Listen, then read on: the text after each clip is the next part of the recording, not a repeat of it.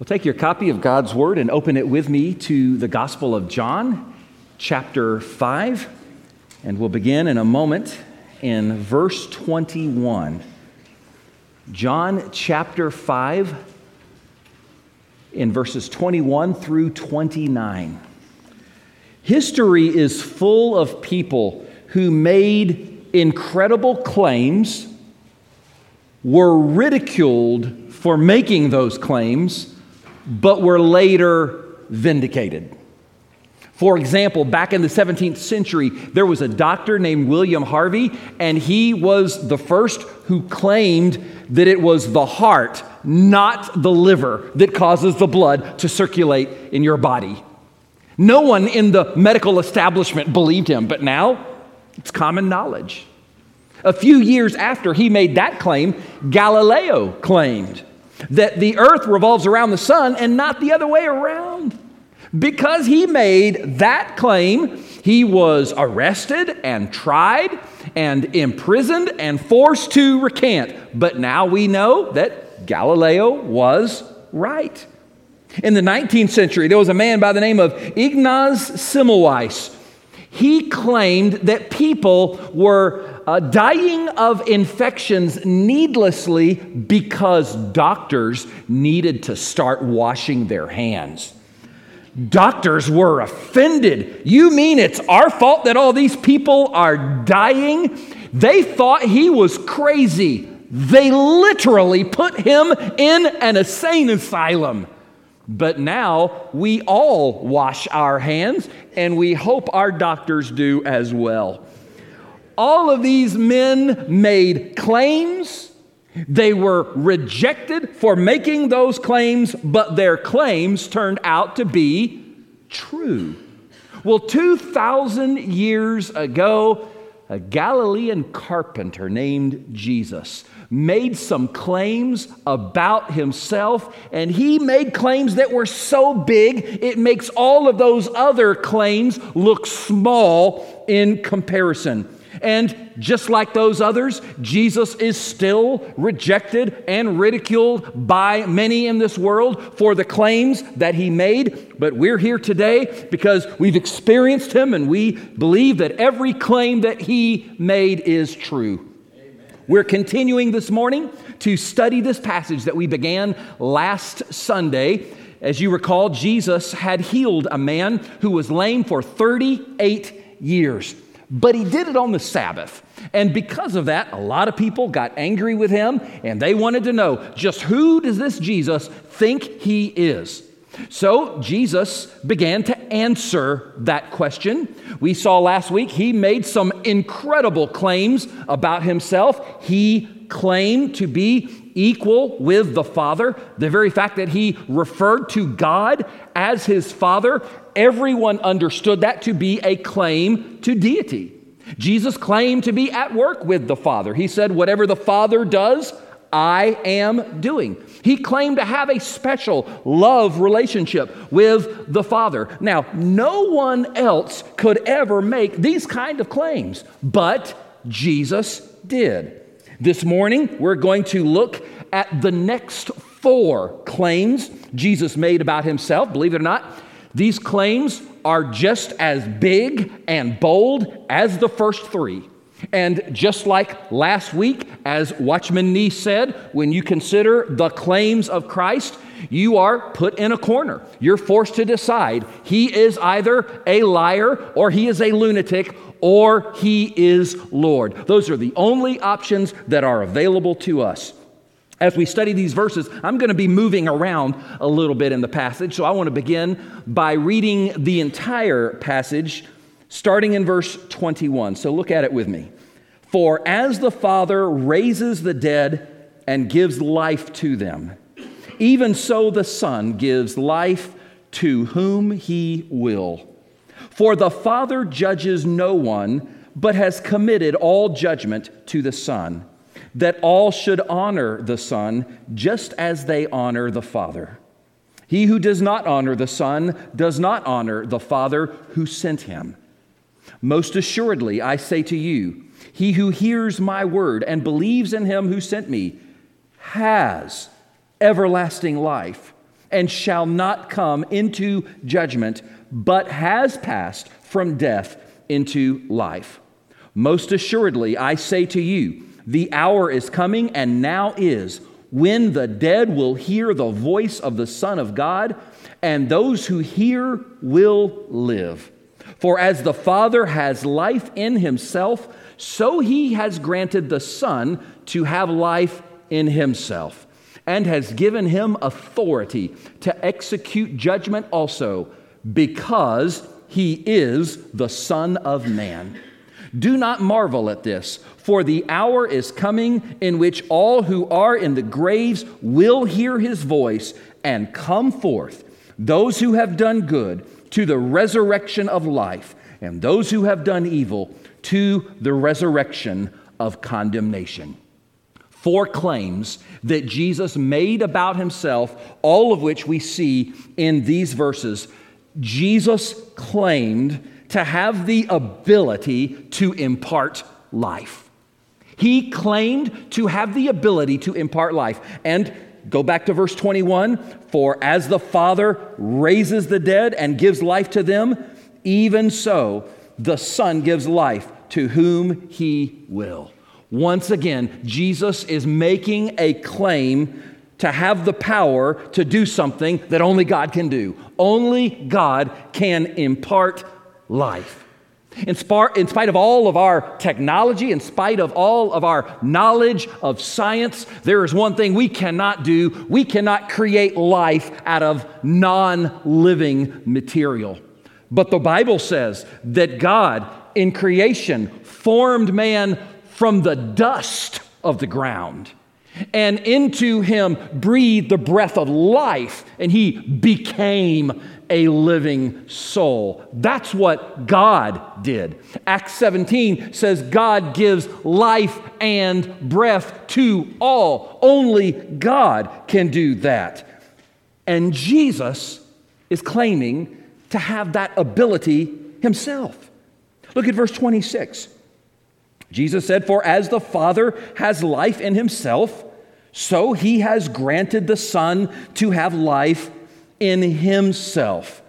Notice that just as the Father has life in himself, Jesus said that the Son also has life in himself. We think about Elijah in the Old Testament. You remember that story when the widow's son died and he stretched himself out over that boy and prayed for him and pleaded with God, and God raised her son back to life. But Elijah could never claim to have life in himself. Years later, when his protege Elisha did the same, he could not claim to have life in himself. But Jesus, on the other hand, makes that very claim. He said to Martha in John 11, I am the resurrection and the life. In other words, He is the source of life. Now, what kind of life is Jesus talking about here? Well, He's talking especially and particularly about that spiritual life that a person receives the moment they are saved. And we know this because in verse 25, notice what he says. The hour is coming, and now is, when the dead will hear the voice of the Son of God, and those who hear will live. In this moment, he's not talking about that future resurrection when God will cause the dead to rise. He's going to get to that a few verses later. But here, he's talking about that spiritual life that God gives to those who are spiritually dead right now. The hour has come and now is. Ephesians 2 says that apart from Christ, we are dead in our trespasses and our sins. And you know what a dead person needs? Someone who is dead, they don't need money.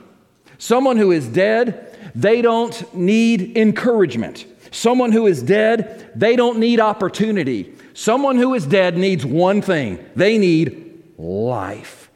Jesus speaks of himself, calls himself the Son of God. He said, The Son speaks, and those who hear will live. Jesus gives them life.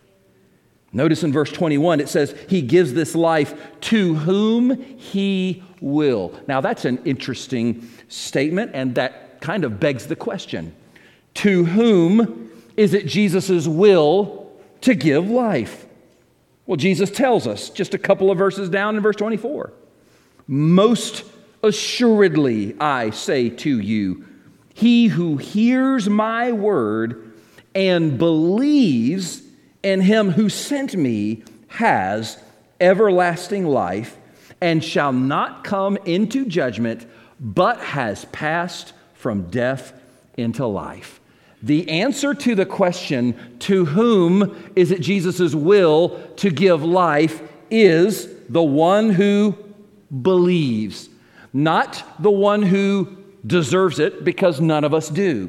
Not the one who has earned it by their good works because none of us could ever be good enough. But to the one who hears, but it's not enough to hear the gospel. They must also respond by believing, the text literally says in the Greek, by faithing in him. In other words, it's an act of faith in which we stop placing our faith in ourselves to try to save ourselves, and we place our faith in Christ, trusting in Him alone.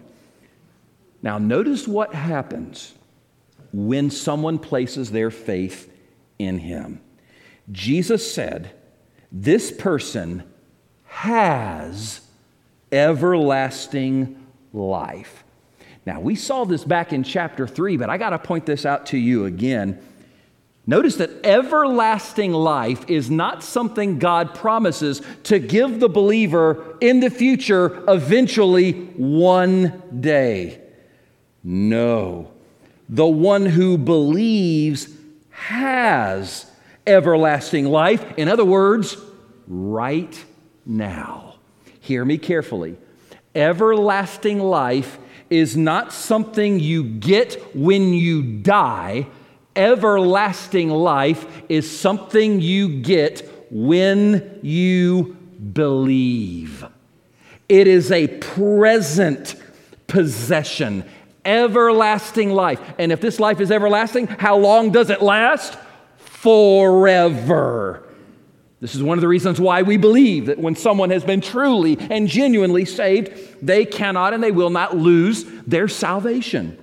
Now, there are some people who take issue with what I'm saying. There are some folks who will debate this and will say, Pastor, maybe the life that he gives us is everlasting, but that doesn't mean our possession of it is everlasting. For example, there's some who might would say, well, well maybe I have a watch that will last forever.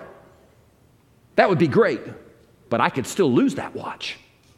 I could still give it up. Well, is that what Jesus is talking here? Is that how it works with this life? Can I lose it? Can I forfeit it? Notice what he says at the end of verse 24 and shall not come into judgment, but has passed from death into life.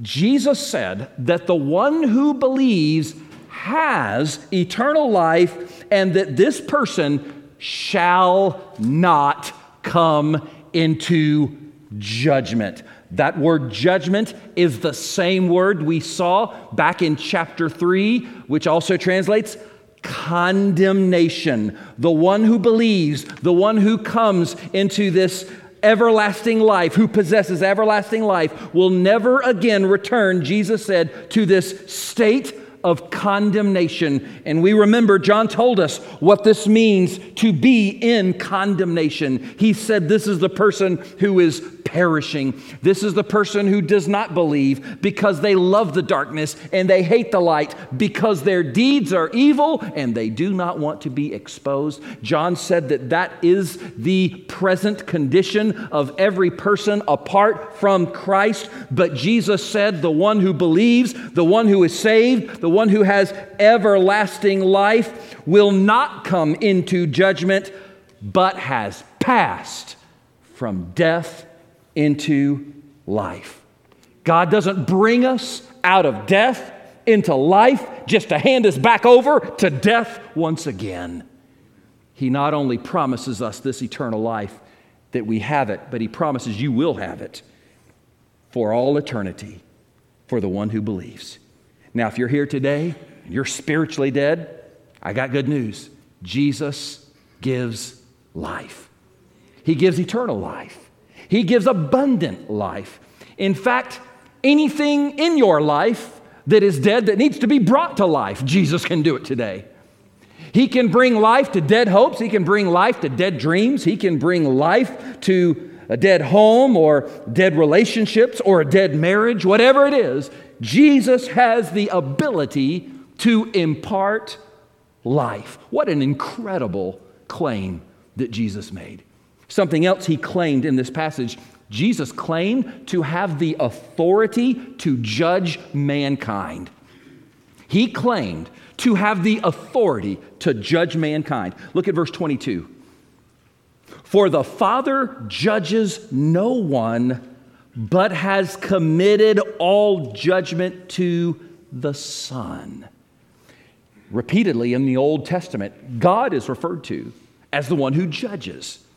There's this famous question that Abraham asked back in Genesis 18 25 Will not the judge of all the earth do what is right? That title, the judge of all the earth, became one of the most used titles, the most referenced titles for God, and no one would have ever thought of taking that title and applying it to themselves. But Jesus did. And when he said, The Father has committed all judgment to the Son, that means a couple of things. That means that God's judgment will be carried out by Jesus. It also means that our judgment will be determined by how we respond to Jesus. He takes it a step further in verse 27. He says, Just as the Father has granted the Son to have life in himself and has given him authority to execute judgment also. Why? Because he is the Son of Man. Jesus said that yes, he actually has the authority to judge mankind, and he has that because he is the Son of Man. Remember that title, Son of Man, it first shows up in the book of Daniel to refer to the Messiah. But he's also called the Son of Man because he is fully man and fully God. And because Jesus was God made man who came to redeem man, he says, therefore, he has the authority to judge man. Let me illustrate this uh, as best as I can. Uh, years ago, there was a famous arena in Seattle, Washington, that was called the Kingdome. And this arena, I got a picture if you could put it up. This arena was uh, 25,000 tons. It was the home for years of the Seattle Supersonics back when they were playing basketball there, the Seattle Seahawks when they played football there. For more than two decades, this was part of the Seattle skyline. But then in the year 2000, that stadium, the Kingdome, was destroyed.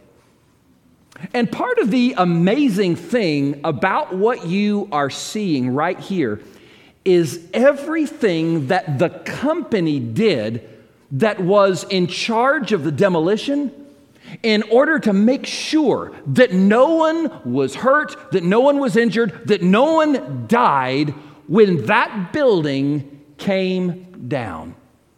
For example, they evacuated much of the city around the Kingdome before that explosion took place. And they had all sorts of safety measures in place where any number of people could stop the demolition if there was any concern, even in the final moments.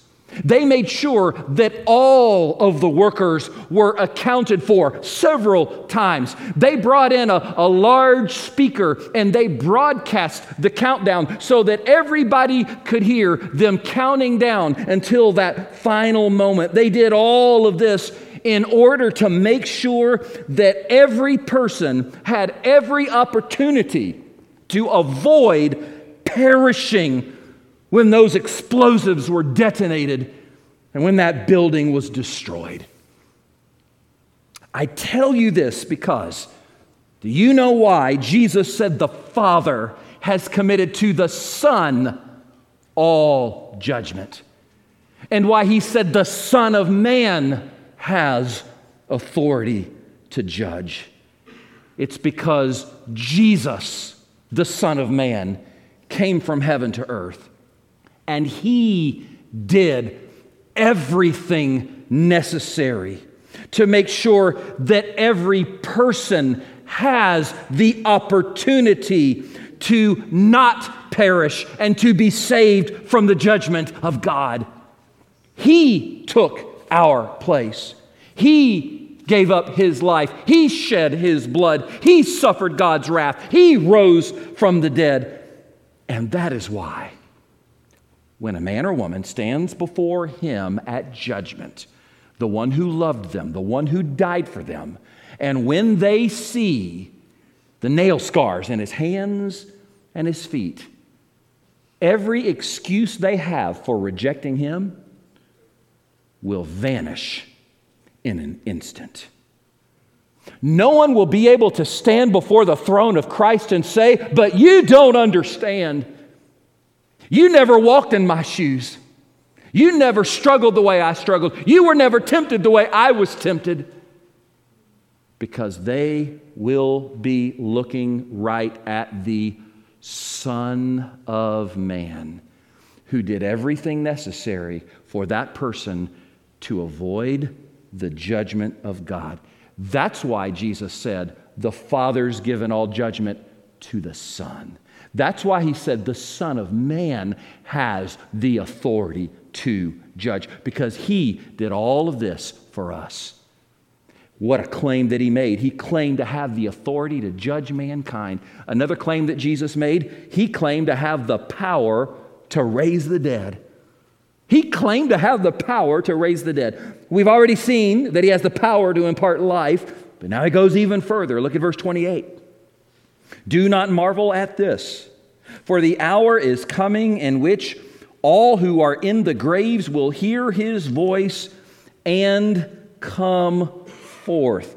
We'll look at the rest of that verse in just a moment. But notice once again, Jesus said, The hour is coming, but this time he does not say, and now is. He just says, The hour is coming. Because this time Jesus is talking about an event that will take place in the future when those who are physically dead will be literally raised from the dead. And once again, Jesus is claiming to have the power to do something that only God can do. Only God can raise the dead. Only God has that kind of power. We all know if we went to a funeral and somebody raised the dead in that funeral, you would say, I would say, probably everybody would say, that person, that must be the most powerful person in the world. But notice what Jesus says here. According to Jesus, one day, every grave will be opened, every person will be resurrected. At Jesus' command, at the mere sound of his voice, can you imagine not only having the power to raise one person from the dead, but the power to raise from the dead all who have died simply by speaking it? Our minds really can't even comprehend that kind of power. But that's the kind of power Jesus claimed to have. And by the way, the one who has that power is the same one who said, I will never leave you nor forsake you. The one who has that power is the one who said, Behold, I am with you always, even to the end of the age. If the one who has that kind of power is with you to protect you and provide for you and defend you, why in the world would we ever fear anyone or anything but God? Jesus gave them a taste of this power three times in his earthly ministry. Three times in the Gospels, he's recorded as having raised the dead. And I want you to notice what Jesus did. He made a claim that you could not observe, and then he backed it up by doing things you could observe. No one could look at Jesus in John 5 and see with their eyes that, yes, he has the power to raise the dead. But when Jesus raised the widow's son at Nain, everybody saw him climb out of the coffin. When Jesus raised Jairus' daughter from the dead, everyone could see that little girl prancing about. When Jesus raised Lazarus from the dead, everyone could observe him, you could interview him, and when Jesus himself rose from the dead, he was witnessed by hundreds of people, which is one of the reasons why Christianity exploded in growth during the first century. But notice Jesus said that all who are in the graves will hear his voice and they will come forth. Notice verse 19 those who have done good to the resurrection of life, and those who have done evil to the resurrection of condemnation. Now, let me pause. Someone's going to ask, well, Pastor, does this mean that whether or not someone is part of the resurrection of life is, is based on what they've achieved, ha- achieved? Have they earned their spot in that resurrection by their works, by doing good? No, Jesus already made clear that we receive everlasting life by believing in Him. It is a free gift that a person receives when they believe. Jesus said in verse 19 that those who do good are raised to the resurrection of life, and those who do evil are raised to the resurrection of condemnation, because Jesus is assuming that those who truly believe, that those who have truly been saved, will show it by a lifetime of good works. Because faith without works is what? Dead. But I want you to notice two resurrections that he refers to the resurrection of life and the resurrection of condemnation. The resurrection of life, we have another term for this. Sometimes we call this the rapture. It's described in places like 1 Thessalonians chapter 4, if you want to read more, places like 1 Corinthians chapter 15. The Bible says that Jesus himself will descend with a shout, that the trumpet will sound, that the dead in Christ will rise, and those who are alive will meet him in the air. And from that point forward, so will we ever be with the Lord. This is the resurrection of the redeemed, the resurrection of life. But then he mentions another resurrection, and everyone is eventually going to be part of one or the other. There's the resurrection of life, and then there is what he called the resurrection of condemnation. This is a separate resurrection, a separate event that happens later on when all of those who have rejected him are resurrected and stand before him at what we call the Great White Throne Judgment. It's what it's called in Revelation chapter 20. The Bible says, at this resurrection, at this judgment, Jesus will search for their names in the book of life, the book that contains the names of all of those who have been saved. But when he does not find their names in it, they are cast into a lake of fire. And so there are two resurrections. There is the resurrection of life, there's the resurrection of condemnation. But notice, every person will be resurrected at the sound of his voice. Jesus made that claim. He claimed to have that kind of power. A terrorist has the power to rip you to pieces with a bomb, but only Jesus has the power to not just put those pieces back together, but to raise you up with a glorified body. That is real power. And because Jesus claimed to have this power, because he made all of these claims about himself, there is one more claim that Jesus makes in this passage that I want to point out before we close. Jesus claimed to be worthy to receive honor. He claimed to be worthy to receive honor. It says in verse 23 that all should honor the Son just as they honor the Father. He who does not honor the Son does not honor the Father who sent him. If Jesus had just said, All should honor the Son, period, that might not have been all that controversial. Because there are people we should honor. The Bible says we should honor our parents. We should honor those who serve and those who sacrifice themselves for our well being as much as possible. We should honor those who are in authority. But notice what Jesus said. He said, All should honor the Son as they honor the Father. In other words, the same honor that God deserves, Jesus said He deserves because once again, he is God. He then goes a step further and says, He who does not honor the Son does not honor the Father. By the way, if it was sufficient to just honor the Father, Jesus would have never made that statement. One must believe in and honor the Father and believe in and honor the Son, Jesus, to be saved. And listen, you can honor God without honoring me. You can honor God without honoring many people, but you cannot honor God without honoring Jesus, according to Jesus. What a claim. Now, because Jesus is all of these things that we talked about last week and this week, this is the only appropriate response to honor him.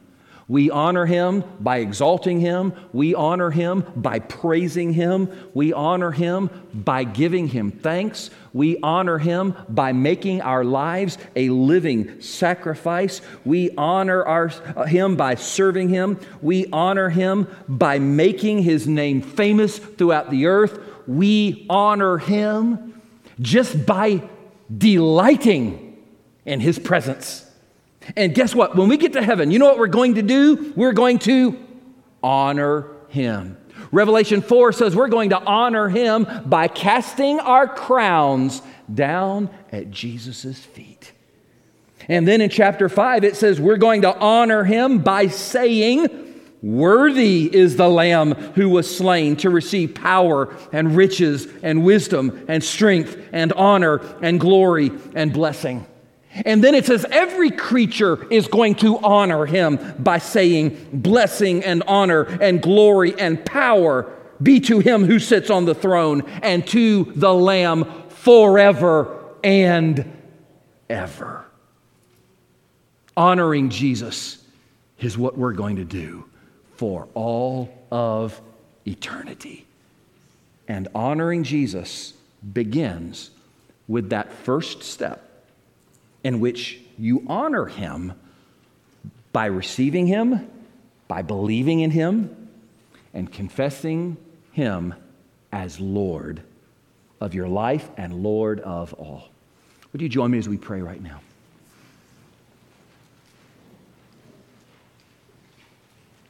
Oh God, once again, we've seen in your word some of the claims that Jesus made about himself.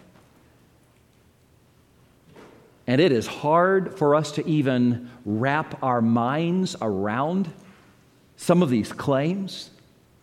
I realize that once again, I've not even scratched the surface. This is so deep. There's so much more than what we've seen in these few minutes that we've looked at this passage.